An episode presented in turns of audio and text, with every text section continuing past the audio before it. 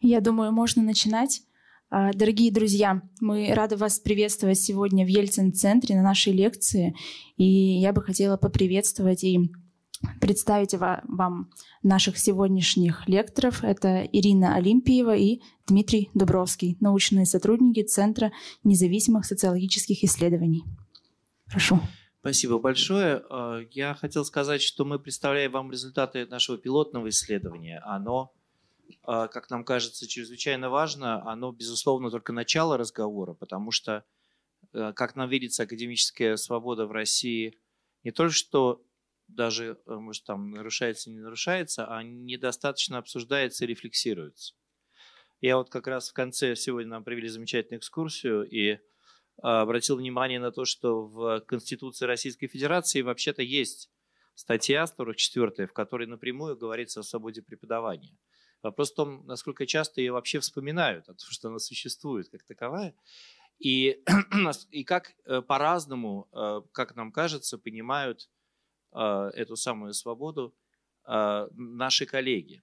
Потому что, когда мы начинали исследование, нам казалось, что, в общем, наверное, мы исследуем что-то самое очевидное. Ну, знаете, да, вот свобода лучше, чем не свобода, лучше жить, э, значит, быть богатым и здоровым, чем бедным и больным, да, ну, и казалось бы, что мы сейчас услышим примерно то же самое. Нет, выяснилось, что это гораздо все сложнее, и даже, э, даже наше очень небольшое, очень ограниченное по объему в силу финансов и времени исследование показывает, что это достаточно интересный вопрос, и на самом деле люди очень по-разному воспринимают академическую свободу, и об этом мы сегодня попытаемся поговорить, и о том, что, собственно, является ее пониманием российским, будет рассказывать Ирина – а то, как, как мне кажется, эм, какие раздражители э, и какие ограничители существуют, об этом буду говорить я. Ирина, пожалуйста.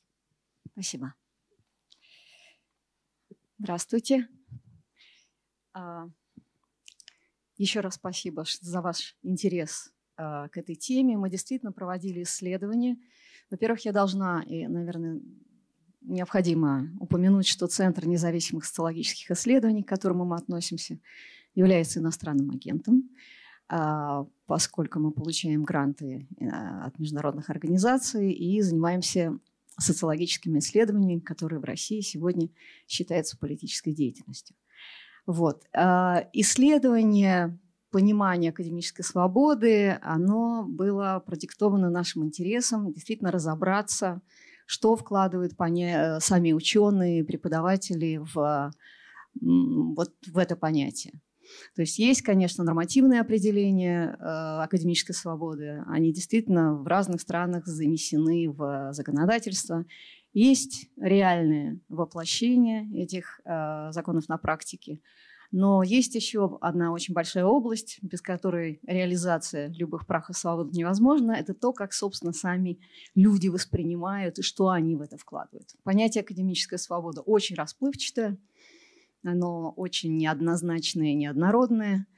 А, вот. И поэтому основной задачей нашего исследования было, собственно, понять, как российские ученые воспринимают академическую свободу, в чем специфика э, российского контекста, возможно, и э, как они видят, есть ли какие-то ограничения академических свобод э, в их повседневной практике. То есть очень было интересно, как действительно академическая свобода реализуется в повседневной научной преподавательской жизни. И э, у нас на самом деле был достаточно большой гайд э, интервью, который содержал много разных вопросов. Нас очень интересовала оценка э, ситуации, состояния академических свобод сегодня и э, восприятие вот этой динамики за последние 10-20 лет, конечно, сравнение с 90-ми годами, с началом 2000-х лет, годов. Э, понятно, что сегодня там в очень короткой презентации мы не сможем рассказать обо всем, а, обо всех этих вопросах, но э, вы можете посмотреть доклад по результатам этого исследования на сайте а, нашего центра CISR Pro. И вот здесь конкретно а, значит, дан адрес, по которому вы можете посмотреть этот доклад. Я вот хочу показать содержание этого доклада. То есть вы видите, здесь есть разные разделы. Понимание академической свободы, состояние динамика, наука и государство.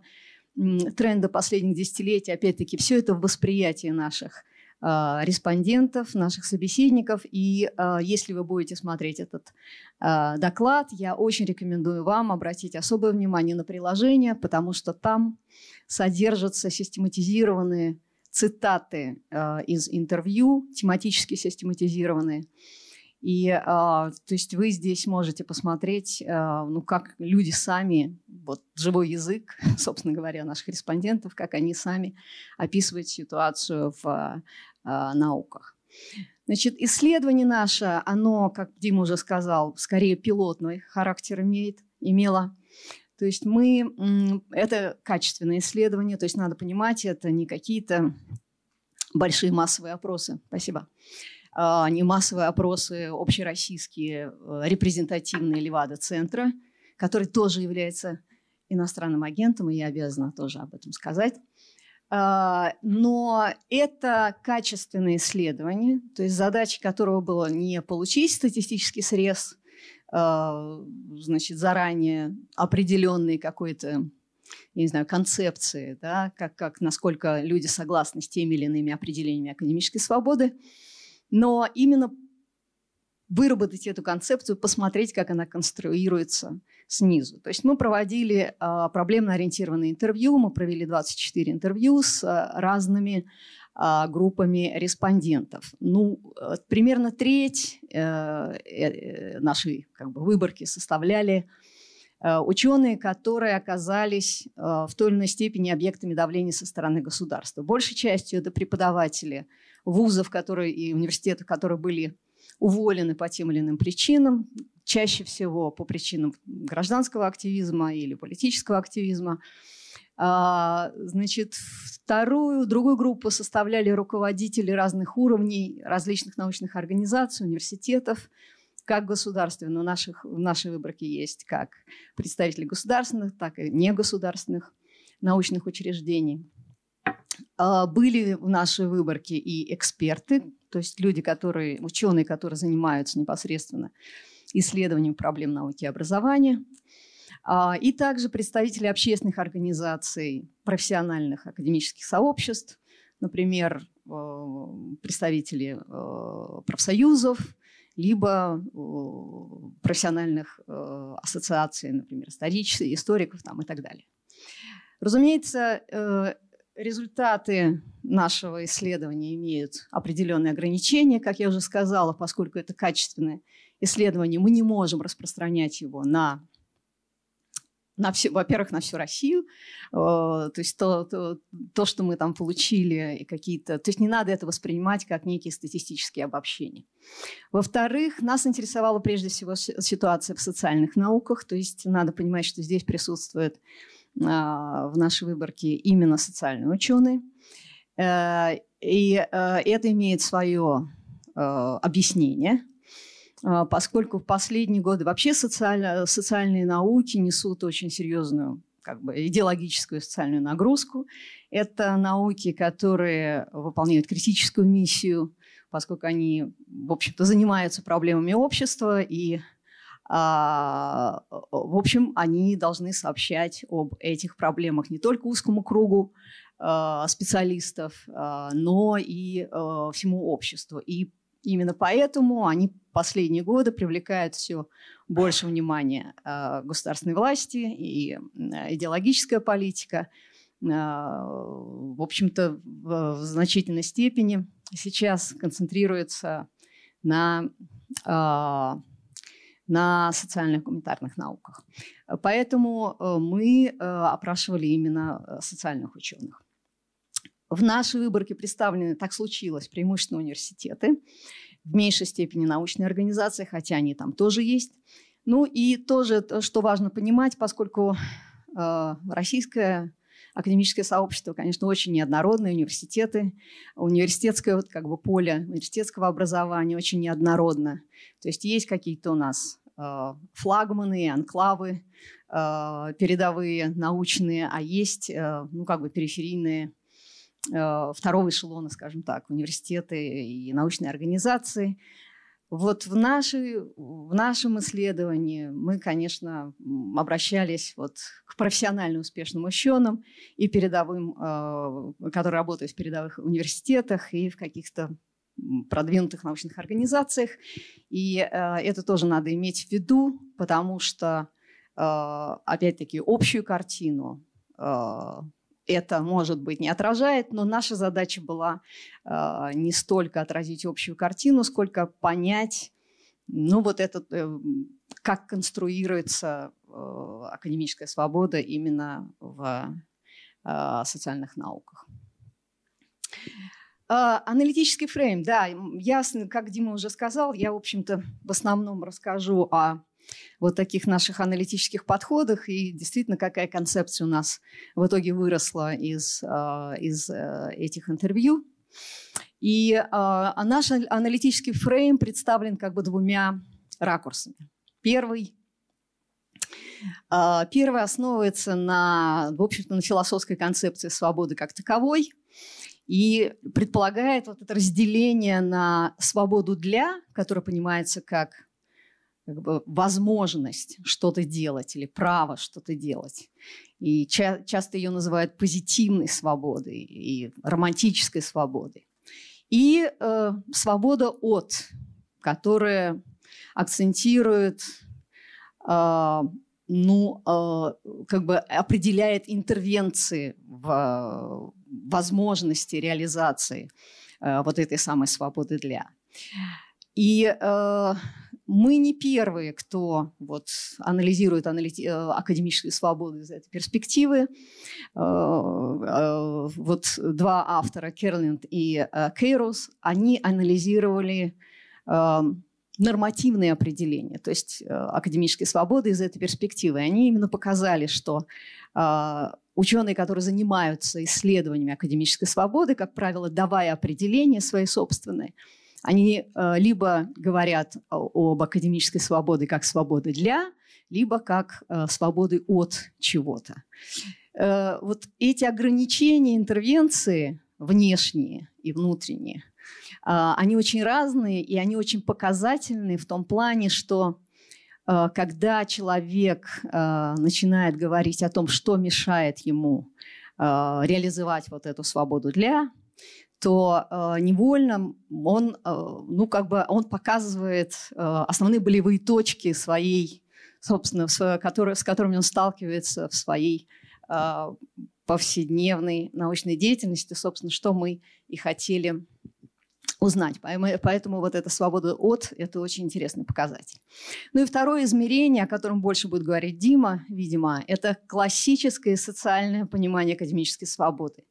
И это определение, оно связано с, э, с границами академической свободы, э, граница между пониманием академической свободы и свободы слова. Понятно, что академическая свобода и свобода слова – это совершенно неразрывные два понятия, и кто-то, я не помню, кто называл академическую свободу кузиной свободы слова. Но вопрос состоит в том, где заканчивается академическая свобода, начинается свобода слова. И вот сторонники классического понимания говорят о том, что э, академическая свобода имеет отношение только к тому, что происходит внутри университетов, внутри академии. То есть академическая свобода ограничена границами академии.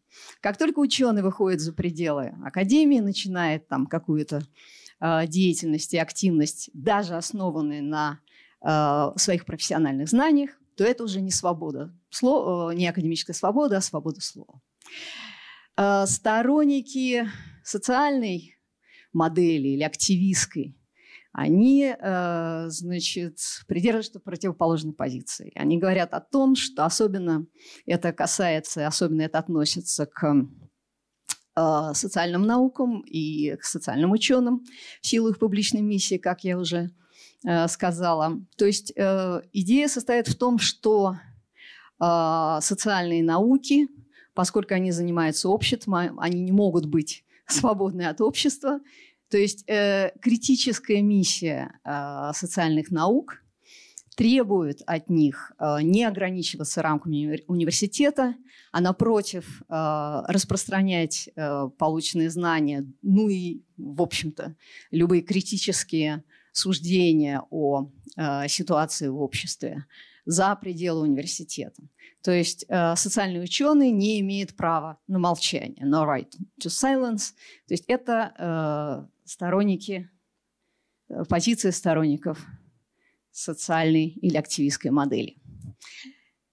Ну и переходя, я очень кратенько э, опишу, что мы получили из э, вот этих 24 более чем часовых нарративов, э, разговоров с нашими э, респондентами. Что же они э, понимают э, под свободой для? Вот в чем состоит, собственно, какие возможности – Э, они видят, э, как, э, как с чем ассоциируется академическая свобода для них. Ну, во-первых, можно выделить представление об, о свободе для на индивидуальном уровне и на коллективном уровне. И на индивидуальном уровне, вы знаете, вообще люди, ну, как правило, это первое, что мы получали в ответ на вопрос, на открытый вопрос, что вы понимаете под академической свободой. А, в самом общем виде можно сформулировать так, что это свобода заниматься тем, что мне интересно, преподавать то, что мне интересно, то, что я считаю нужным. То есть э, это возможность реализации своего научного исследовательского интереса, который, по сути, представляет собой основную ценность научной деятельности. То есть если людям, как сказал один респондент, наш. Если человек хочет идти зарабатывать деньги, то ему не надо идти в науку. В науку идут за тем, чтобы реализовывать свой интерес. Если хотите зарабатывать деньги, идите в бизнес. Вот. И вот э, вы можете видеть здесь цитаты из э, разных интервью. Это право ученого самостоятельно планировать любую деятельность, право преподавателя преподавать то, что он считает нужным и важным для студентов, и выбирать самостоятельно форматы преподавания и так далее. На коллективном уровне ну, вот этого выделения на индивидуальном и коллективном, это уже, разумеется, наши аналитические, так сказать, а, а, движения. Э, э, но это тоже очень важно, потому что на коллективном уровне ценность с академической свободой ассоциируется ценность работы в особой атмосфере университетов, которая ценится не меньше, чем вот возможность реализовать свой научный интерес. То есть университеты ассоциируются с либеральной атмосферой, с демократической атмосферой, университетской демократией, возможностью обсуждать э, любые вопросы с преподавателями, студентами, с коллегами и так далее, и так далее. И это тоже не менее важная ценность, чем ценность и возможность реализовать свой научный интерес. Вот. Но если как бы свобода для, она была более-менее однородна по всей нашей выборке, независимо от э, групп респондентов и независимо от того, э, значит, какую там они разделяют э, модель э, представления об академической свободе, то вот э, понимание свободы через ее ограничения, оно оказалось очень разнообразным.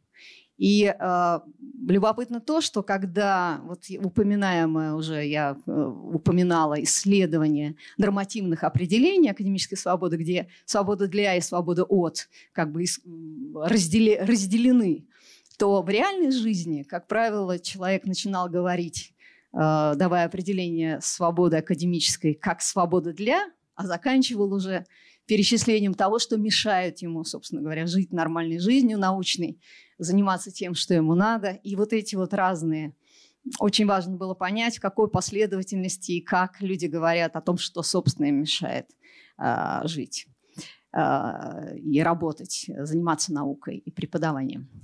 И э, у нас получилась вот такая интересная штука э, в виде модель как бы академической свободы, в виде такой матрешки где вот э, в центре, потому что почему в центре, значит, вот первая, первая, э, первая группа ограничений.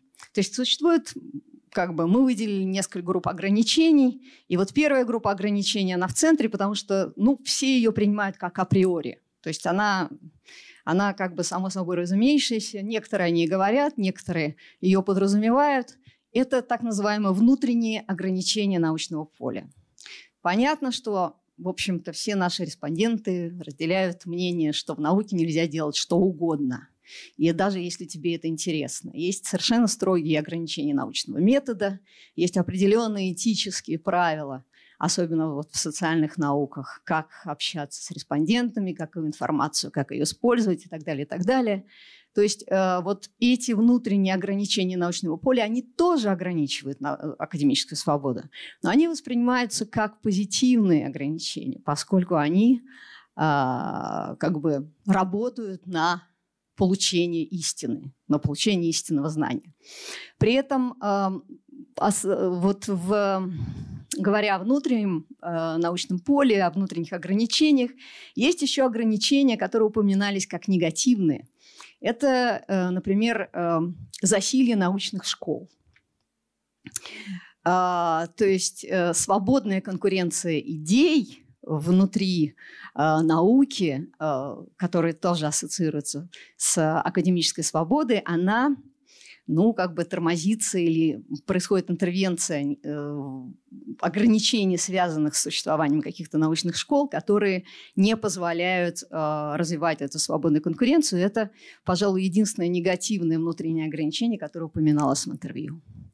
А, вот э, очень хорошая цитата, которая демонстрирует представление о внутренних ограничениях научного поля что академическая свобода – это не свобода делать все, что много жестких ограничений, и здесь никакой свободы нету вообще, ее строго ноль. То есть вот такое крайнее, крайнее суждение. Но э, помимо внутренних ограничений, но остальные ограничения, а как бы внешние, это интервенция в сферу науки, в э, исследовательскую деятельность, преподавательскую деятельность неких интересов, которые к науке ни, никакого отношения не имеют. И э, вот, ну, это очень разные могут быть интересы, связанные с государственными интересами, менеджерскими интересами, бизнес-интересами, общество накладывает свои ограничения, может церковь накладывает свои ограничения. То есть в мировой практике в разных странах, в зависимости от актуализации разных, так сказать, сфер, те или иные ограничения имеют э, определяющий как бы, характер. Но э, среди наших респондентов ну, основное ограничение – это вмешательство государства в науку. Здесь, опять-таки, я привела некоторые цитаты. Э, значит, э, это, что это за интересы? Интересы властей, руководства университета, местных властей, федеральных и вмешательство политики, то есть возможность, свобода – это возможность заниматься наукой без оглядки на политическую ситуацию, только с оглядкой на научность, что сейчас, конечно, очень актуально для социальных наук. Так вот, э, помимо, э, да, среди внешних ограничений, как бы первый уровень Э, составляют организационные ограничения, поскольку ученый, естественно, э, существует не в вакууме, а он работает в определенной организации. И здесь ограничения связаны с, ну, не то чтобы противостоянием, но по оси взаимодействия э, ученый и руководство организации. По-моему, я уже очень долго разговариваю. Нет?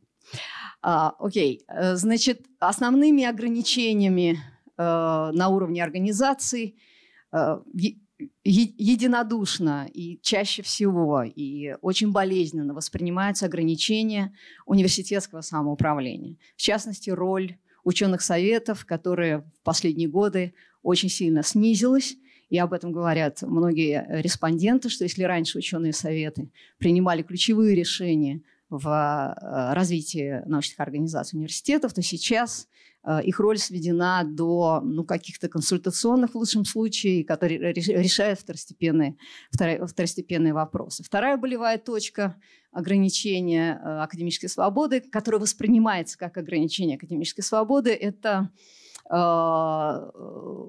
ну, уничтожение, замена выборности ректоров на, на назначение ректоров.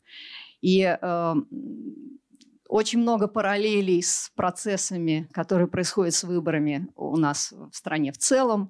То есть приводились примеры э, вот каких-то фиктивных выборов, имитации выборов э, ректоров, которые ну, просто очень напоминают то, что э, происходит у нас на избирательных участках во время выборов. И, наконец, третья группа – это правовая защищенность сотрудников, которые тоже воспринимаются как э, нарушение академической свободы. И, в частности, в первую очередь здесь упоминаются вот эти краткосрочные, так называемые эффективные контракты, которые ставят преподавателей в зависимость, э, прямую зависимость от э, руководства. И э, любое как бы, свободное телодвижение в плане преподавания или научной работы, оно всегда вынуждено проводиться с оглядкой, потому что человек понимает, что ему не могут не продлить, не продлить контракт, и э, поэтому оглядка, так сказать, на руководство, она становится э, необходимым таким компонентом, очень неприятным э, научной преподавательской деятельности. Здесь э, я уже не буду зачитывать, я думаю, вы сами посмотрите. А, некоторые цитаты из интервью по поводу организационных ограничений и правовой защищенности сотрудников. То есть основная идея заключается в том, что вот эта самая автономия университетская, это самая демократическая э, среда университетская, она уходит и заменяется атмосферой страха. Вот есть э, такие прямые цитаты, которые, э, конечно, очень печальны. И э, третье, третье у нас получается кольцо, третья группа ограничений – это институциональные ограничения. А поскольку организации не существуют, опять-таки в вакууме они существуют а, в рамках институтов а, науки и образования, здесь уже речь идет о государственной политике в целом.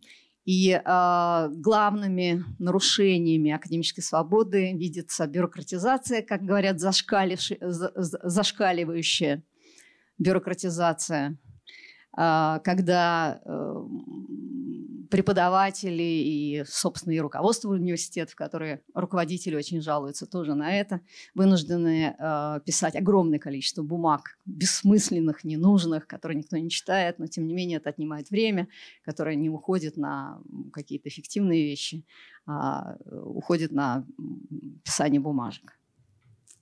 И э, попытка централизованного формального подсчета публикаций ученых как Э, критерии оценки эффективности научной деятельности также вызывает э, большие, большие собственно, сопротивления и э, нарекания со стороны наших респондентов. И, наконец, последнее – это контекстуальные ограничения, это влияние политики и идеологии, которые, как вот мы уже говорили, особенно актуальны сейчас для социальных наук. Едино, практически единогласно люди говорят об усиление идеологического контроля, причем особенностью его является то, что нет никаких формальных ограничений, то есть действительно формальной цензуры не существует, и э, в этом особенность.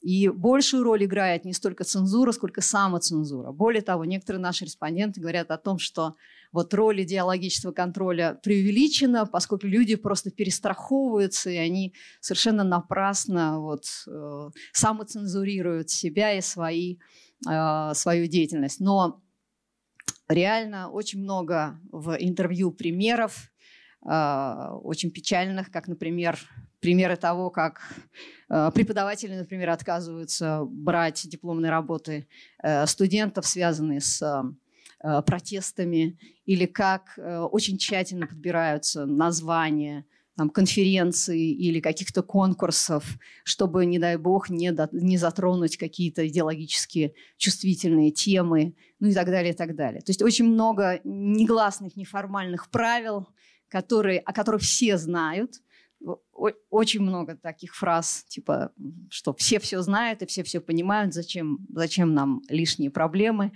А, лучше э, этих проблем избежать. А, контекстуальное влияние сильно касается международного сотрудничества. Это тоже отдельная а, история.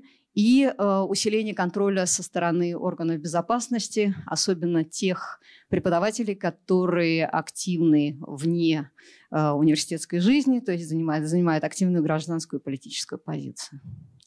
Вот это цитаты касательно контекстуальных ограничений. Да, и особенно, э, конечно, идеологические ограничения затронули историков, историческую науку. Который занимается 20 веком, который занимается Великой Отечественной войной, Второй мировой войной, репрессиями.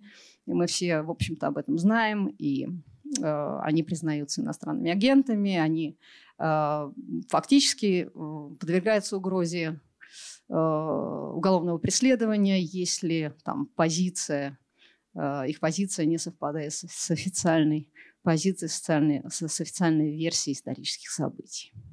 Ну и вот уже заключающий э, финальный кадр.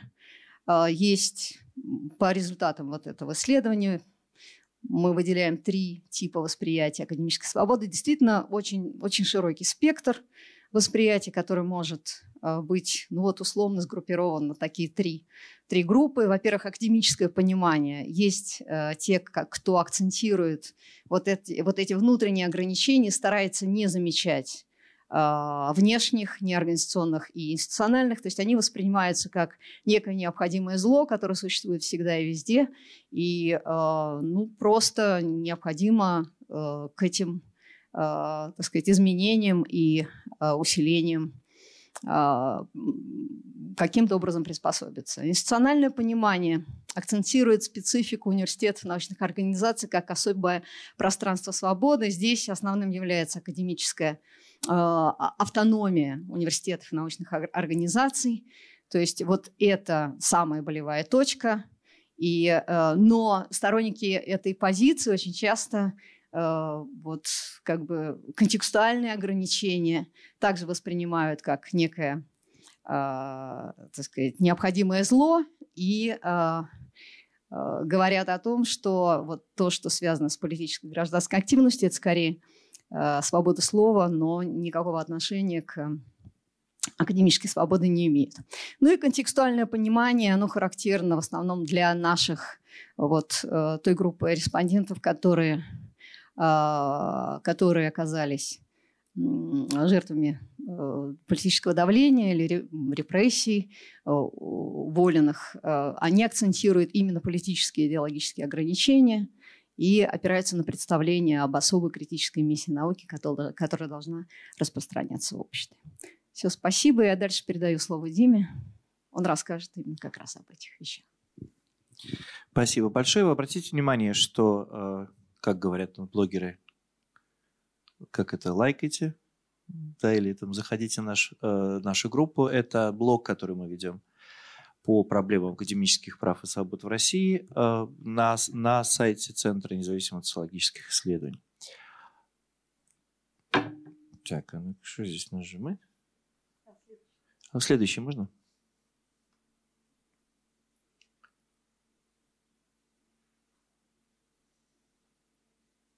Да. Значит, а, прежде всего я хочу сказать, что академическая свобода на самом деле не то, чтобы в России а, э, стала кого-то так вот вдруг неожиданно занимать.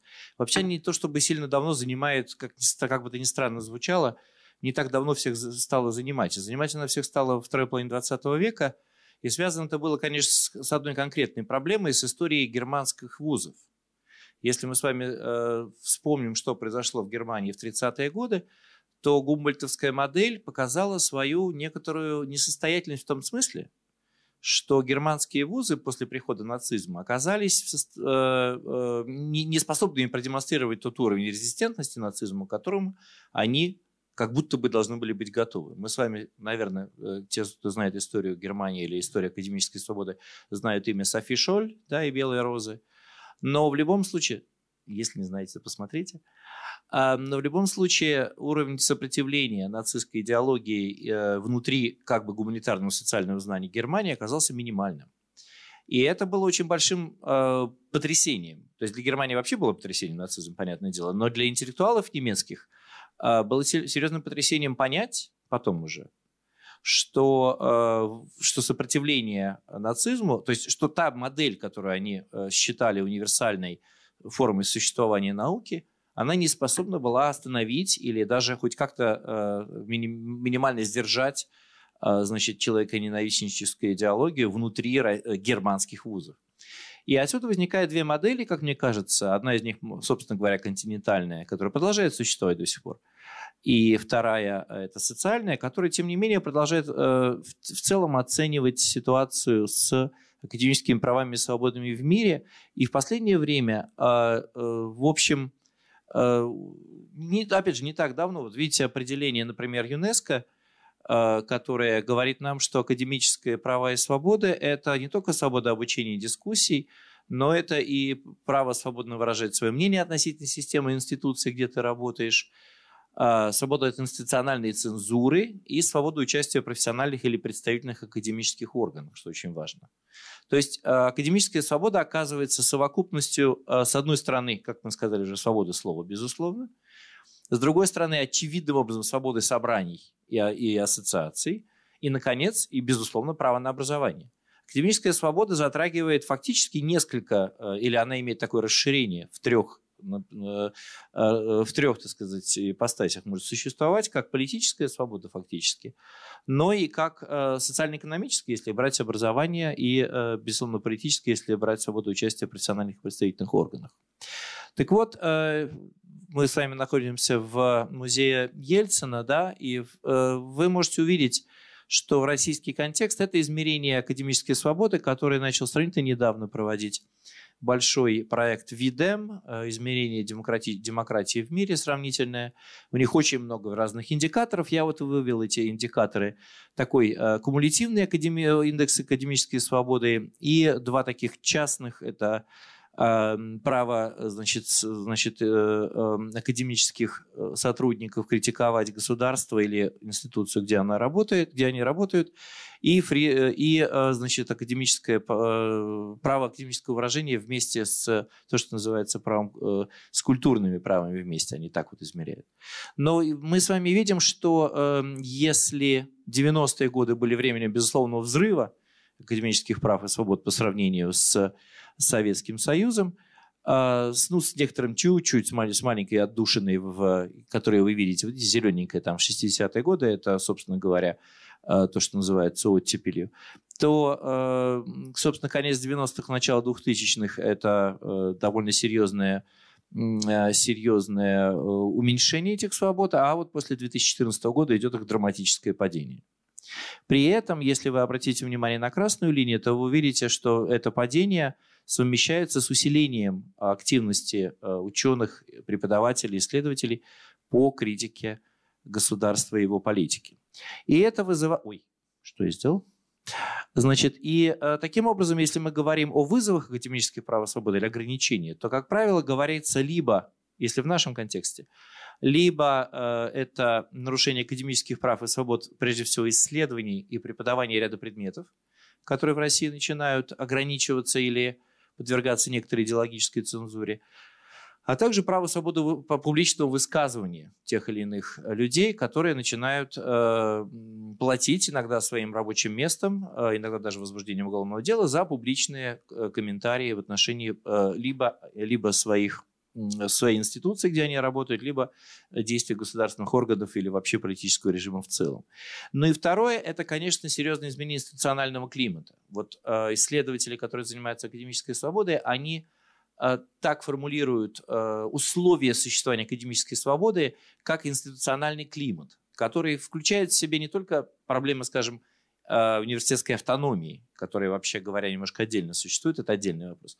Это, конечно, и проблема доступа к образованию. Это и, и проблема отказа от социальной ответственности университетов.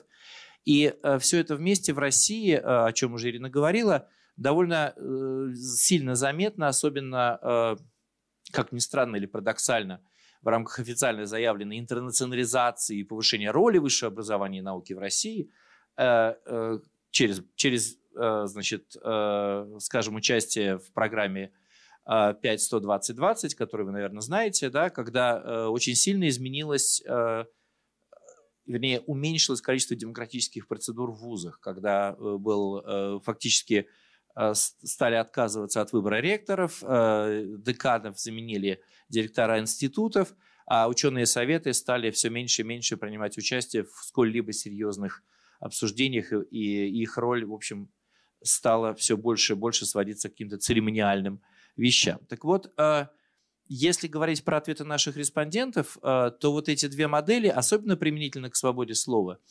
они выглядят следующим образом. Классическая модель говорит исключительно о как бы, концентрации на самой науке. Что классическая модель – это просто э, такая ситуация, при которой мы можем исследовать, что мы хотим, когда мы хотим и, соответственно, как мы хотим, и э, не подвергаться за это ограничениям или там, какие, какого-то э, рода, так сказать, прескрипциям. Да? А активистская модель – это модель, в которой мы говорим совершенно о другом. Для нас э, часть нашего естественного состояния – это не просто исследование, но и перенос или знакомство э, с результатами этих исследований, собственно говоря, публике. Вот что мы сейчас делаем, это э, фактически реализация активистской модели. Потому что что сделает классическая модель? Классическая модель делает так. Она вот мы бы исследовали, написали бы, а что мы, что мы делаем, безусловно, да, мы пишем статьи, публикуем их в журналах, в общем, для ученых, которые, ну, читают в основном только ученые, да, тоже, да, то есть это такая, как бы, довольно частная, ограниченная модель потребления того знания, которое мы получаем. Наше представление о роли науки шире, и мы понимаем так, что э, часть нашей э, задачи – это не только исследовать то, что мы Э, исследуем, но и знакомить или, или таким образом делиться как бы нашими результатами с, с теми людьми, которым это может быть интересно. Не, обязательно это должны быть ученые, это могут э, ученые, которые этим занимаются. Не обязательно, собственно говоря, представители академии в широком смысле понимая, да, они, но это могут быть вообще люди, которым интересна эта проблематика. Так вот, что мы имеем в высказываниях, это то, что, во-первых, э, в последнее время действительно очень сильно, особенно в десятых годах, очень сильно усложнилась свобода публичного высказывания, прежде всего касаемо, надо сказать, ситуации внутри университета. Это не, не обязательно, э, да и, в общем, уровень политической активности российских ученых, он не очень высок. Но вот когда речь идет о, э, например, вот эта цитата, да, если есть причина оглядываться и подумать 10 раз, а надо ли высовываться и высказывать что-то, что пойдет в разрез с мнениями, которые высказывает администрация ВУЗа. Возникает э, ситуация высокой неопределенности и страха. Страха, прежде всего, э, потерять работу. И это совершенно понятно. Почему? Потому что исследователи сейчас говорят о высокой степени прекаритизации российской, российского профессорского преподавательского состава. Многие люди – очень много работают, получают не очень большую зарплату, но при этом боятся потерять свое место, потому что они находятся в очень зависимом состоянии. И в большинстве, на самом деле, российских вузов мы знаем, как распределено российское высшее образование. Очень часто речь идет о том, что если человек потерял работу, он обратно ее больше не найдет. Среди наших респондентов были люди, которые потеряли работу в единственном фактически вузе э, в регионе, и все. На этом как бы, да, либо надо куда-то уезжать, Э, значит, либо менять профессию. Значит, наш респондент выбрал, в общем, поменять, фактически поменять аффилиацию. Она не поменяла профессию, но поменяла аффилиацию. И второй вопрос, э, вот это э, про то, что если раньше обсуждались какие-то вопросы, это конкретный человек из СПБГУ говорит, между прочим, дискутировали, обсуждали, как-то высказывали свое мнение. То есть речь, заметьте, не идет ни о какой политике, речь идет просто о том, насколько ректорскому офису, ректору самому вообще интересно, что думают по поводу того или иного вопроса представители факультета. Но часто это неинтересно. Это просто вообще, вообще никого не интересует. Да? Это, в общем, э, и как говорит наш респондент, эти, так сказать, в принципе, все эти мнения подавлены. Да? То есть, ребят, вам, вам интересует, что вы думаете по этому поводу. Да?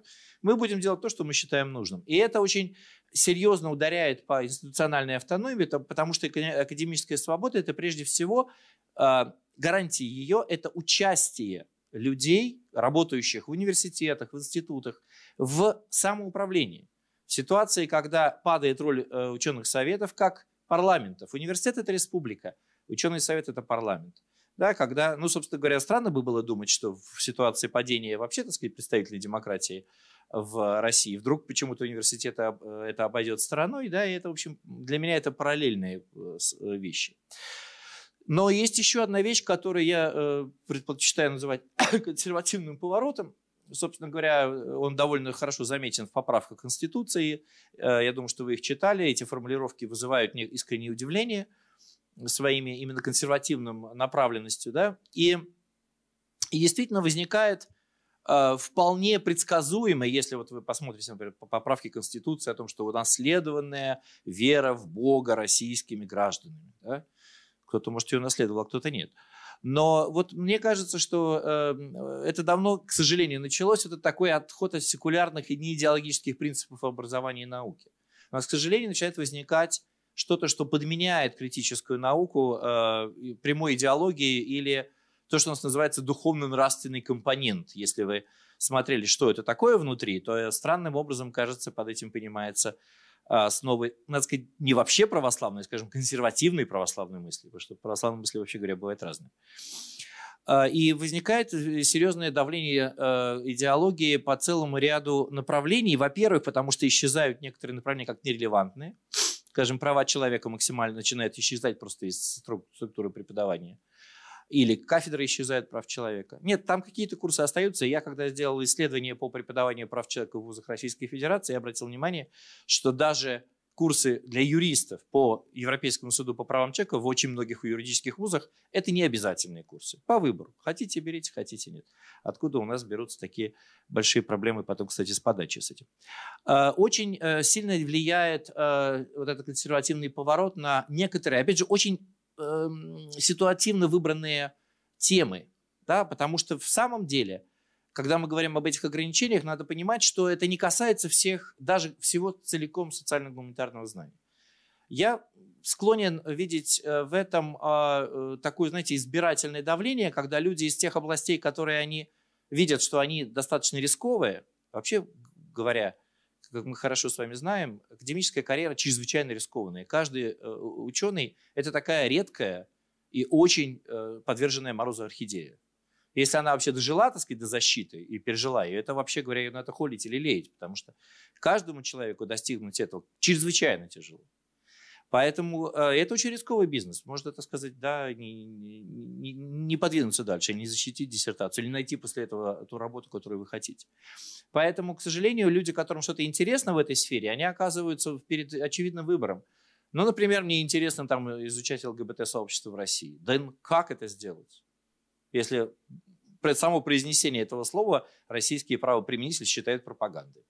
Или, скажем, исследование религиозных меньшинств в России, где у нас во многих кафедрах и факультетах, и университетах религиозное меньшинство, то есть новое религиозное движение, начинает заменять откровенным сектофобием, сектоф, секта, сектологией под, под предводительством э, сектологов в виде господина Дворкина. Да, не имеющего, кстати, э, ни степени, ни образования никакого. Ну, зато он у нас главный, главный специалист по религиозным движениям.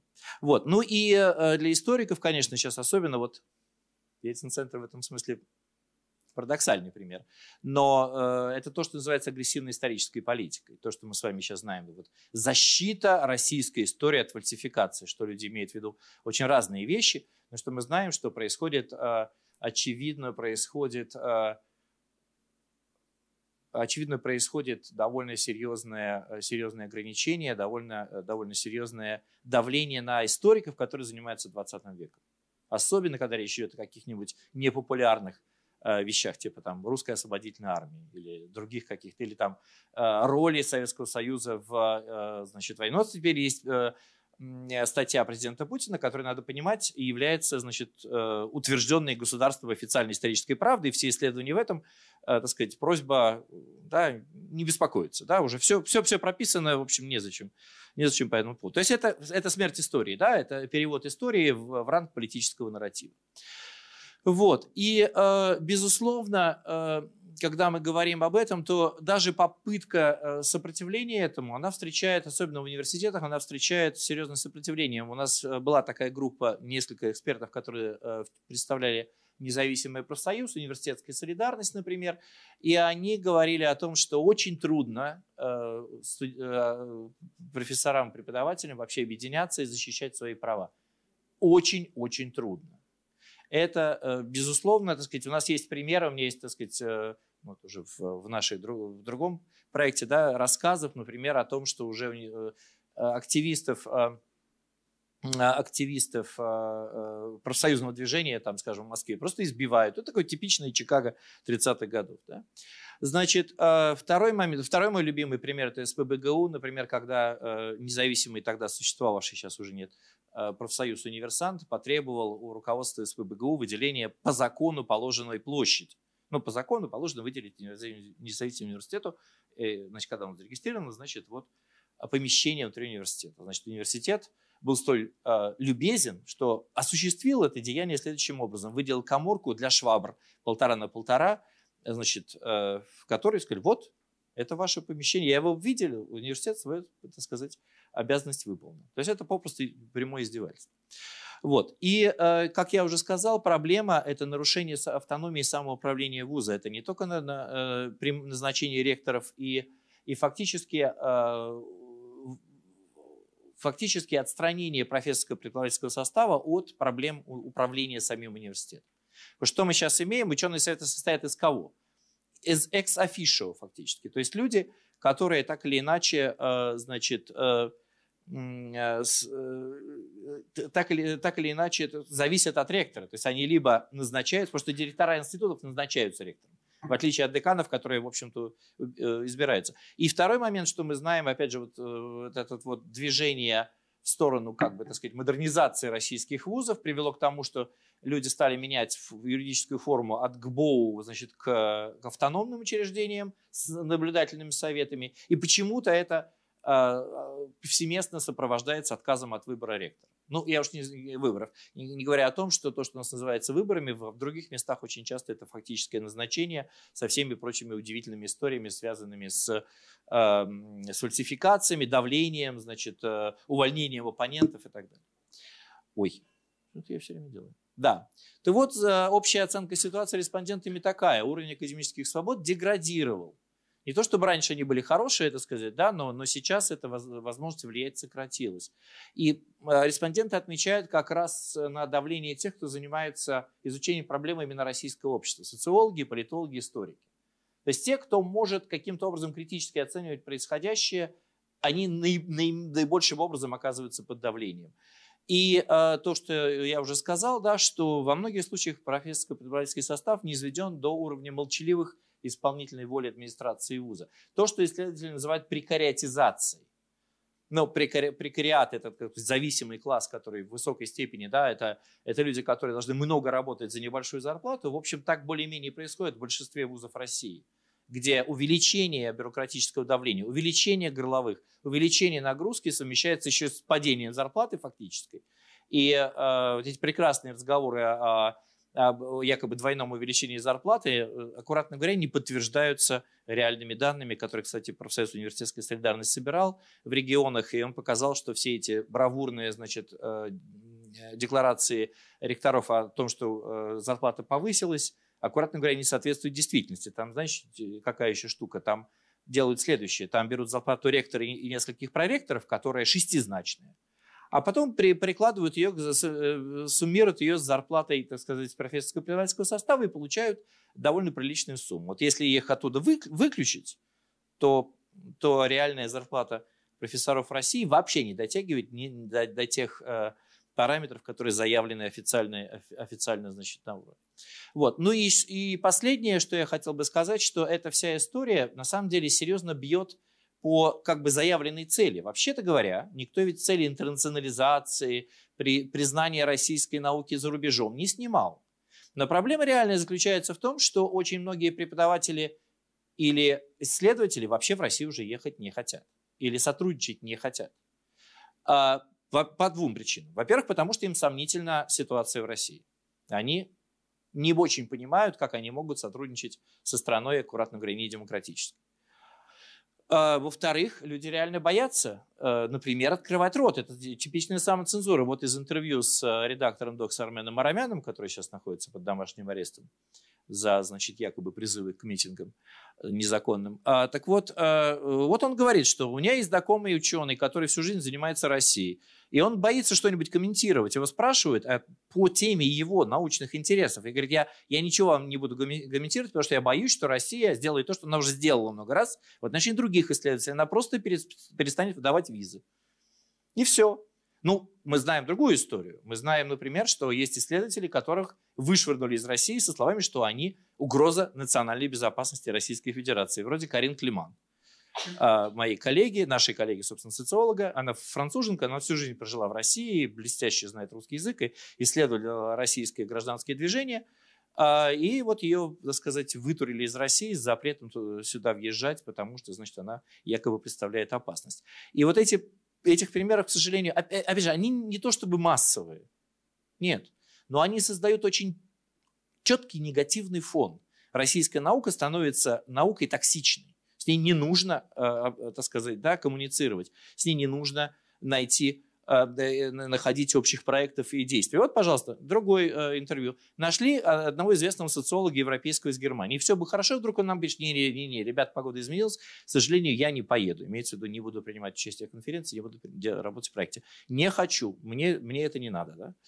Ну и э, после 2014 года, как говорит последний информант в, этой, в эти цитаты, да, вряд ли все возможно. Да, просто сейчас мы сталкиваемся с ситуацией, когда э, то, что называется международным сотрудничеством, я вас отсылаю к исследованию э, Высшей школы экономики, значит, Института исследования образования, то, что называется международным сотрудничеством в России, начинает потихонечку напоминать, э, в общем, структуру сотрудничества Международного Советского Союза, где 80% студентов международных – это Китай, Вьетнам, так сказать, Лаос, Кампучия, значит, Юго-Восточная Азия и немножечко Африки. Все. Да, то есть при этом, значит, зарубежная Европа – и страны, значит, э, которые, э, которые, которые могли бы быть интересны, которые, на которые в теории направлена российская модернизация, то есть, вообще говоря, на Запад, да, они становятся, в общем, просто недоступны, и многие, многие студенты просто, э, ну, международное сотрудничество просто, просто становится токсичным, то прежде всего для самих университетов. Это к вопросу о том, что о последних законе о просвещении – где фактически международные, международные совместные проекты с университетами становятся дополнительным источником головной боли для ректоратов. И мой, мой, мой, собственно, прогноз заключается в том, что ректораты будут скорее, скорее закрывать эти программы, чем их развивать. Зачем им это нужно? Они лучше... Или они будут согласовывать международные проекты с тем, с кем можно вот с такими, э, там, с Китаем, вот в России, в, зато, зато в СПБГУ, например, который я очень люблю, я за ним наблюдаю пристально, открыто пять новых совместных программ с Китаем. Но при этом, значит, фактически закрывается э, совместная программа США, да, потому что, значит, видимо, видимо, это понимается как, значит, потенциальный партнер, э, не, не партнер, а потенциальный враг. Так вот, что еще бы я хотел сказать, что здесь буквально три вещи, может быть, да. Э, первое – это что вот эта социальная модель академической свободы, она ведь на самом деле сталкивается не только с консервативным поворотом в России, но и с неолиберализмом, вернее, с тем, что у нас считается неолиберальными реформами. И очевидно, что то, что называется в исследованиях образования менеджериализм, то есть э, представление об университете как о корпорации, которая управляется директором, где, так сказать, товарищи преподаватели, ну это просто, да, это просто, так сказать, обслуживающий персонал. Но эти не справляются, этих выгоним, других возьмем. Это небольшая проблема. То, что мы видим, вот если вы знаете исследование проекта, например, как драматически поменялся состав ректоров, кто эти люди? Это люди, как мы знаем по диссернету, по-моему, 30 ворованные диссертации из ведущих 100 э, российских вузов. Это как? Да? Из этих э, людей э, четверть имеют прямые, прямое так сказать, происхождение в значит, силовых ведомствах. Поэтому они видят этот э, весь мир примерно в, в категориях, в категориях, значит, эм, э, скорее свойственных их сознанию, так сказать, милитаризованному, да, и вот. Э, это второе. И, естественно, и поэтому они видят вот этот мир университетский с его запретом на публичную критику. И я многократно это слышал, и, кстати сказать, к сожалению, от преподавателей тоже. Когда речь идет о протестах студентах, они говорят, а что студенты протестуют? Они в госвузах Пусть едут на Украину там протестуют. Да, или там куда-нибудь. Да, потому что что это они вдруг протестуют? Они учатся в госучреждении, не имеют права критиковать власть. Откуда эта мысль? Совершенно непонятно. И если только нет этого представления, что университет – это госкорпорация, которая имеет право устанавливать свои правила игры. Это, вообще говоря, не, не так. Даже в Конституции Российской это не так. Второй момент, э, очевидный для меня, это что э, достаточно виден этот конфликт между социальной и классической моделью в социальных науках. Хотя если говорить про естественные науки, там другая проблема. Там, если говорить про техников, там очень сильно видна шпиономания и секьюритизация. Мы постоянно живем в, состо... Э, в, в разных процессах. Ну вот последний был, про, умер, к сожалению, Виктор Кудрявцев, которого очень долго из э, НИИ Тяжмаша, которого обвиняли значит, в сотрудничестве с э, Кармановским институтом, фон Кармана из, из Бельгии, за то, что он за то, что они после одобрения всех контролирующих ведомств, после одобрения правительством Российской Федерации, они поделились одобренными данными с Институтом фон Кармана, после чего э, ФСБ возбудило дело о, значит, о промышленном шпионаже и измене. Э, что очень логично, мне кажется в кавычках. Вот. И, наконец, э, последнее соображение заключается в том, что авторитарный режим – это не только проблема России, скажем, в Китае. Они очень стараются не допустить распространения активистской модели. Они предлагают очевидный договор. Они говорят, хорошо, ребят, давайте так, значит, смотрите, мы есть, мы вам даем определенный карт-бланш внутри университета, вы там живете, ну, что-то вы не должны делать точно. Вот я хорошо помню, э, почти прямой, когда я работал в СПБГУ, мне было сказано, значит, э, вы можете делать все, что угодно, кроме обсуждения чеченской войны. Вот после этого мы вас закроем. Ну, такое, вот такое было сообщение, да, значит, э, которому я, впрочем, не очень следовал. Но из этого и, и, вторая, и вторая ситуация заключается в том, что э, многие ректоры вузов, будучи очень зависимыми от государства теперь, это же тоже очень важно, важно понимать, они, э, очевидно, э, пытаются решить две проблемы одновременно. Они пытаются, с одной стороны, не допустить публичной активности сотрудников, потому что она может угрожать, угрожать университету, и понимают это очень по-разному. Например, Максима Балашова, значит, профессора МФТИ, уволили после того, как он критически отозвался о деятельности МФТИ для Радио Свобода. И зав кафедры его, математик, вообще говоря, да, он написал, что такая критика может повлиять на восприятие значит, качества работы МФТИ, и министерство нам э, уменьшит э, финансирование, и это значит, подорвет нашу работу. Поэтому значит, критиковать не нужно, а профессора Балашова уволили, и после этого даже через суд не восстановили. Суду значит, аргументы университетской солидарности, который, кстати, состоял, и, в общем, отчасти за это и пострадал, а, э, оказались не, не, не, не полезными. И одновременно, э, значит, возникает вот эта ситуация, при которой авторитарный режим предлагает договор.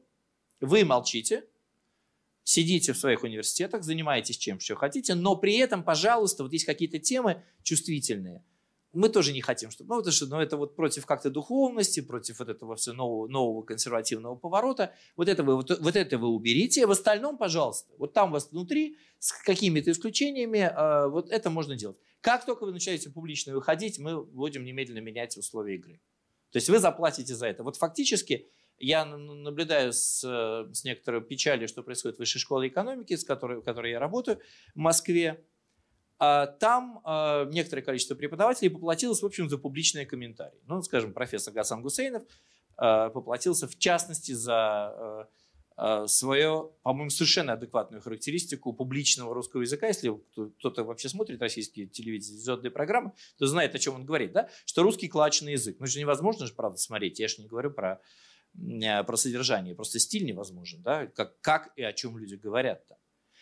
Вот, поэтому возникает удивительный консенсус между теми людьми, которые считают, что э, действительно, ребята, ваша активистская модель приносит только неприятности. Давайте-ка мы сосредоточимся, вот у нас есть, так сказать, на, и у нас такие респонденты есть тоже, безусловно, которые говорят, нет, публичная активность это вообще не дело ученого. Да, это вот от, от лукав. Надо сидеть, так сказать, вот в наше, наше дело, как бы это студенты, исследования и наука. Да? И, э, и авторитарный, режим, авторитарный режим очень соглашается с этой трактовкой. Говорит, конечно, конечно. Вот сидите, пожалуйста, и молчите. И все публичные выступления, это сказать, на тему, и, э, и когда и если нам нужно будет подтверждение ученых, мы найдем того, кого надо, который будет подтверждать то, что нам нужно нам, и он не получит никак, никаких комментариев, никакой критической оценки. Из этого возникает, между прочим, довольно много неприятных последствий, в том числе и, на мой взгляд, еще и расцвет чудовищного количества лженауки в России потому что очень плохо дело обстоит с публичной оценкой и с, а, а, с так сказать, комментариями на эту тему по разным причинам. Не только, кстати, гуманитарно-социальное знание. Медицину возьмите, вот гомеопатия у нас в, расцвела пышным цветом да, в, значит, в Академии наук. Поэтому э, я завершу здесь и скажу только, что, что э, у нас, как я уже сказал, есть блог, у нас есть, э, мы пишем туда всякие, и коллеги наши пишут там всякие истории – и, э, в общем, а, мне кажется, что наиболее важным результатом нашего исследования явилось как раз представление о том, что мы очень мало знаем. То есть, если сначала нам казалось, что нам, в общем-то, и знать нечего более-менее, ну, более-менее предсказуем, то теперь выясняется, что мы не знаем, что думают в региональных вузах. Совсем. У нас, у нас были некоторые представители региональных вузов на самом деле, но это были вот просто отдельные люди.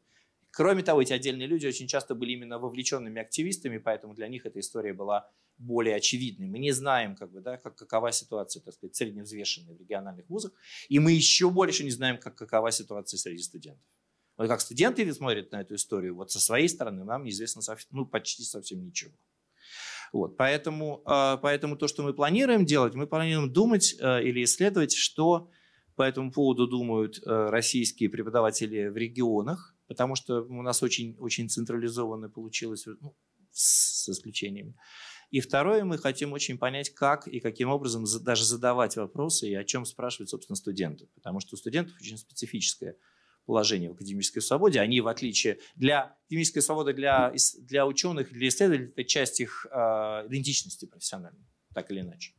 Для студентов это как чаще, часто не обязательно, но часто. Только часть их, ну, они могут после этого уйти из академии или там, не быть связанными с наукой или с образованием. И в этом смысле, в этом смысле трудно понять, как еще, ну вот, с какой стороны к этому зайти. Я здесь остановлюсь, и тогда, э, может быть, предложу вам высказаться или задать вопросы. Или... Да, пожалуйста. А, я лишь хочу попросить задавать все вопросы в микрофон. Вы можете поднять руку, и я к вам подойду. Я долго. Пожалуйста. Любые несогласия, комментарии, мысли, которые в голову приходят, это нет. Да, пожалуйста. Знаете, ну вот результатом, ну, я для себя вывел, результатом этого исследования является, в общем-то, банальная мысль, что в несвободной стране с, с островков свободы нет. Даже в том числе и в академической среде. И пример России, тот же Германия, это, в общем-то, иллюстрирует. И ничего другого, мне кажется, от исследований, когда вы к нему приступали, ожидать было нельзя. Ну, единственное, мне, например, было любопытно увидеть эти ваши ломаные цветные линии, которые демонстрировали глубину этой несвободы по сравнению там, с началом 20 века. То есть где-то там это любопытно. А вообще смысл этого исследования в чем? Я не очень понимаю. Ведь заранее было известно, результат был известен заранее, мне кажется. А вот то, что вы сказали буквально в последней фразе своего выступления, вот это действительно интересно. Как, насколько глубока Э, академическая несвобода в региональных вузах и в студенческой среде, и насколько эта среда, студенческая и преподавательская, с этим не согласна. Вот что надо исследовать. А это-то зачем? Это и так понятно. В общем-то, заранее. Нет? Э, спасибо. Ну, может быть, мы действительно не достигли нашей цели, как раз показать, что, э, и вот об этом Ирина рассказывала довольно много, Э, показать, что, в общем-то, представление это... Смотрите, именно надо четко разводить две разных вещи. Как бы некоторую словно объективную оценку нашей несвободы, что, в общем, не незачем исследовать, она более-менее очевидна. А вот представление о том, как это влияет на понимание и восприятие академической свободы. Наша основная эта задача понять, как по-разному, и мы постарались это показать, как по-разному влияют на самом деле и понимают академическую свободу в этой ситуации разные люди. Потому что вы видели в цитатах, есть люди, которые говорят, у нас есть такие респонденты, которые говорят, да нет вообще никакой свободы академической. Вообще ей ровно ноль. Да, потому что какая свобода может быть? У нас есть э, школы, у нас есть методы, у нас есть ученые советы, и они, любые, так сказать, ваши э, фантазии, так сказать, быстренько-быстренько подстригут. Это с одной стороны. А с другой стороны, э, очевидно совершенно, и это длительная дискуссия между сторонниками этой социальной и э, классической модели, которые говорят о другом, что э, одни говорят, нет, ученый имеет право высказываться публично, и его нельзя, он не должен страдать, и мы должны его защищать если и когда он высказывается публично, его начинают преследовать как ученого. А другие говорят, а зачем он вообще высказывался? Это вообще, какой, это вообще не дело ученого, да? это не дело, так сказать, исследователя, не дело. Его дело, так сказать, сидеть и писать научные статьи, условно говоря. И это важно на самом деле, потому что у нас нет правильного ответа. Мы знаем, что есть много стран, которые счастливы и, и давно живут в условиях этой классической модели, это условная Германия, до сих пор, как ни странно. А есть другие страны, есть другие э, перспективы. Поэтому вот для нас, несмотря на очевидную как бы общую ситуацию, контекст, в общем, политически понятен. Но в этом политическом контексте у ученых, тем не менее, есть выбор, как ни странно. Выбор за того, как они видят эту самую свою правильную академическую модель вот в этой ситуации, что они считают нужным? Сконцентрироваться на классической модели или все-таки считать, что наоборот еще в этой ситуации еще важнее, чтобы ученые участвовали в, а, в комментариях, в критическом осмыслении того как бы, политического момента, в котором мы живем? Вот, собственно, об этом э, мы пытались. Этому, то есть не, у нас не было, может быть, простите, может быть, это я, так сказать, не, неловко выражался, у нас не было, так сказать, э, задачи показать, что наука не свободна. Да, она не свободна. Она не свободна очень по-разному. И, наши, на, и, и больше того, у меня как раз э, крепнет убеждение, что мы как раз начали с наиболее свободных респондентов, как ни странно. Потому что мы говорили о действительно привилегированных вузах, о людях состоявшихся, о людях, защищенных в высокой степени. Я говорил с одним из таких людей, которого за его, сказать, э, бодрые высказывания уволили, значит, из одного учебного заведения Москвы. Он спокойно тут же, не моргнул глазом, перешел в другое. И поскольку он уникальный специалист, доктор наук уже в 3-4 года, и он так реагирует, что ну, в общем, я, я, конечно, пострадал, но я не пострадал. Как бы. Это пострадали люди, которые меня уволили, потому что это у него индекс Хирша там 10, это у них, так сказать, стало меньше да, э, плюсов, а не у меня. А я, так сказать, совершенно не пострадал. Но таких людей не так много. А получается, что есть серьезная проблема в, а, в том, что даже использование академической свободы оказывается детерминировано вашим академическим статусом. То есть, условно говоря, академик и профессор, он себе может что-то позволить говорить? Опять же, Гасан Гусейнов, как классический пример, позволил себе что-то сказать и потерял статус ординарного профессора высшей школы экономики. Это вообще, говоря, ситуация, в которой невозможно потерять работу. Ординарный профессор – это такой американский тенер. Да, вообще нельзя, человека нельзя оттуда уволить, тем не менее его каким-то образом уволили. А, так вот, и я к тому, что это вот не свобода, она, безусловно, безусловно производная от других, от, от неравенства еще очень важного. Между прочим, неравенство между региональными вузами и центральными. Очевидным. И вот эта вот э, российская политика, которая, которая делает вот, есть ли, лидирующие вузы, давайте мы их завалим деньгами, возможностями, дадим им все, а эти отстающие пусть как-нибудь сами. И это очевидным образом увеличивает, как мне кажется, не только разрыв э, между, э, между этими вузами э, и, и не достигает основной цели модернизации образования в целом, так еще к тому же явно, по-моему, плохо влияет на, а, на академическую свободу именно в этой части. Да, я хотела сказать, что мне, конечно, очень жаль, что, наверное, не прозвучала так, как хотелось бы эта идея, но э, вот то, что вы сказали, что и так понятно, что академической свободы нет вот совершенно непонятно. В том-то и дело, что вот весь этот спектр, который пытались э, описать, есть совершенно четко успешные ученые, которые говорят, да все нормально, ребята, все нормально. Ну да, сейчас идет давление. Ну, да. ну слушайте, ну в советское время мы тоже жили, и мы, в общем-то, обходи, умели обходить это все дело. Ну справимся, ничего, нормально. Вот э, лекции я там как читал, так читаю, и э, чем занимался, тем занимаюсь.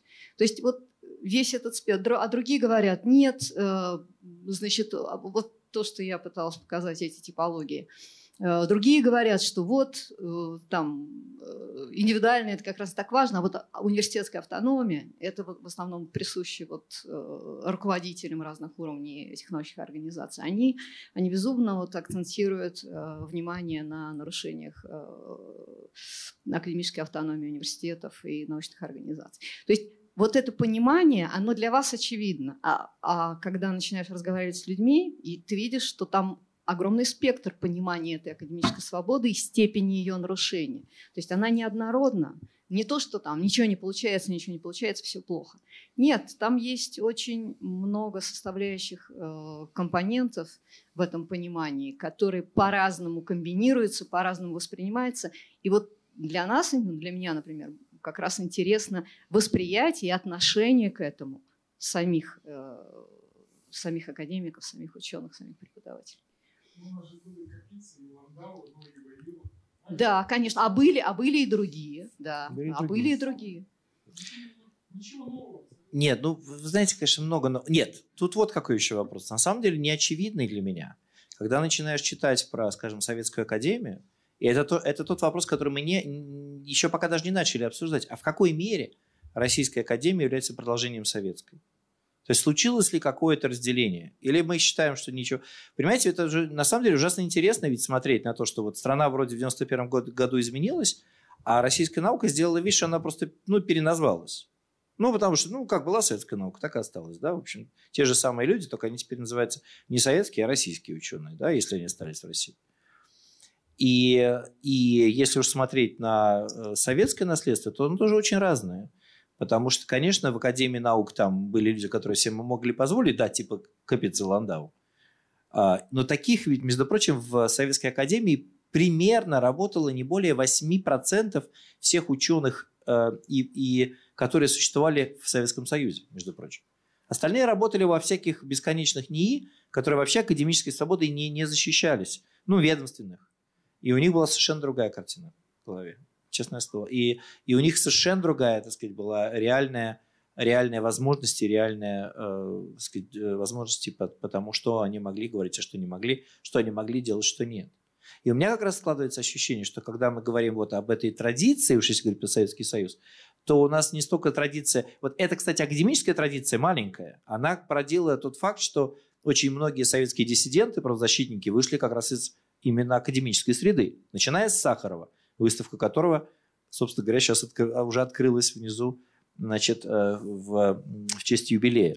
Да, человек, который мигрировал из, да, из, из науки в правозащиту просто, просто, так сказать, э, интеллектуальным размышлением, что бывает нечасто.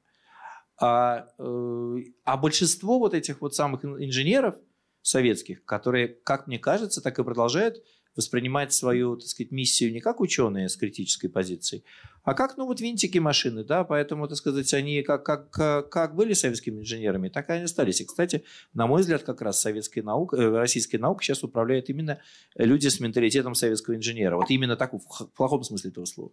Который воспринимает науку вот так вот, более-менее, не только прагматически, но и, кажется, очень а, ограничен.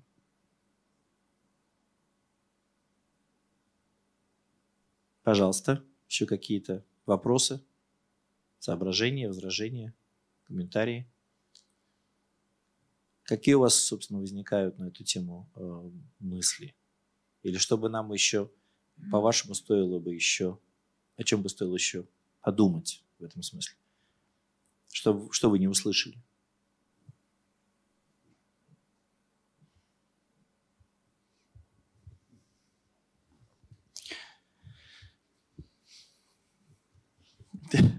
Не знаю, насколько мысль, но комментарий. Я Мгм. вспоминаю своего коллегу по аспирантуре, которому мне пришлось объяснять, что Тимур, тебе врет твой научный руководитель, он может вписать тебя в грант. Тебе не нужно работать на полную ставку, а потом вечером заниматься своим Наполеоном.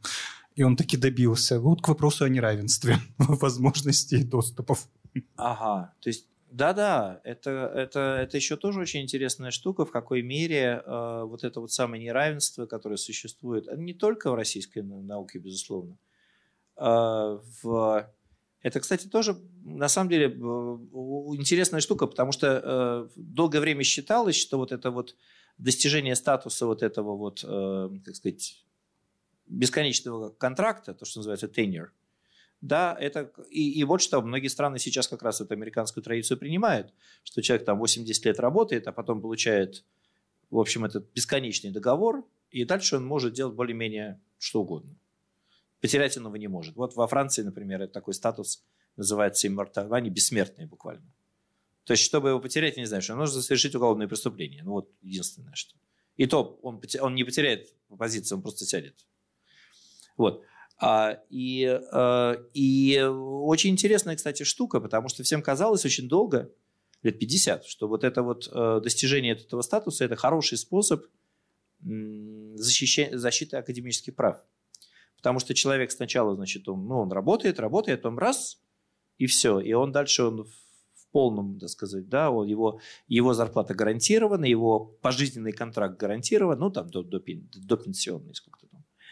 Да, и дальше он, значит, он э, может работать и творить совершенно защищенно, и это будет полным реализацией академической свободы. Сейчас возникает, да, а, а, а на другой стороне этой истории э, вот эти наши эффективные контракты, да, когда люди по, по, году получают, значит, договоры, и они не знают, будет ли контракт их продлен, и они не понимают, откуда это берется. Я, я, я был в изумлении, когда меня эм, э, долго и, так сказать, э, не без изящества выпихивали из СПБГУ и в конечном итоге выпихнули, то одним из способов было предложение мне эффективного контракта, в котором мне предлагалось за год написать 4 ваковских статьи. Ну, кто знает науку, да, ты понимаешь, что 4 ваковские статьи это, это, это только если их как бы откуда-то цельно стянуть. Другого варианта нет. Ну, собственно, многие российские ученые так и делают, как мы знаем по диссернету. Да? Вот. И я сказал, что это невозможно. Они считают, что с, причем при полной ставке, они, значит, что я должен был сказать, почитать значит, все, все количество курсов, и еще 4, 4 статьи должен был публиковать. Вот как бы, и они говорят, ну, отказался от договора. Отказался же. Мы же здесь ни при чем. Он сам отказался. Вот, поэтому...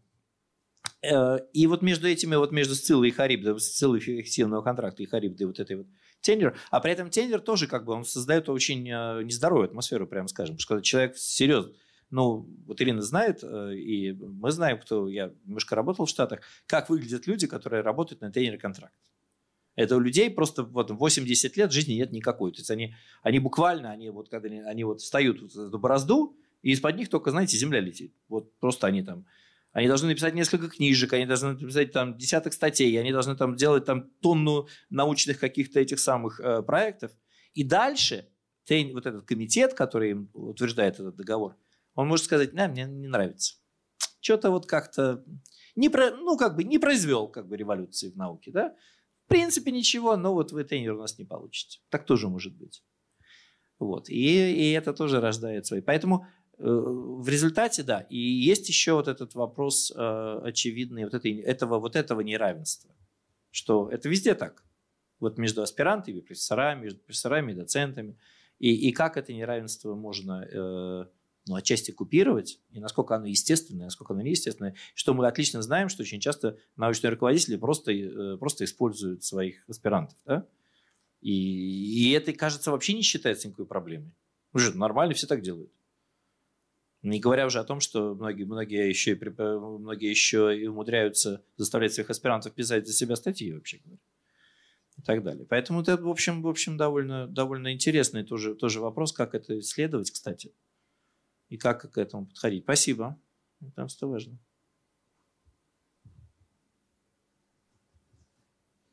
Друзья, если вопросов нет, я тогда предлагаю на этом закончить. И, наверное, можно еще минут 5-10 пообщаться с Ириной и Дмитрием лично, если вы хотите, если остались еще какие-то вопросы. Спасибо. Спасибо вам большое за интерес, за то, что вы пришли сегодня в такой замечательный вечер. Спасибо. Спасибо.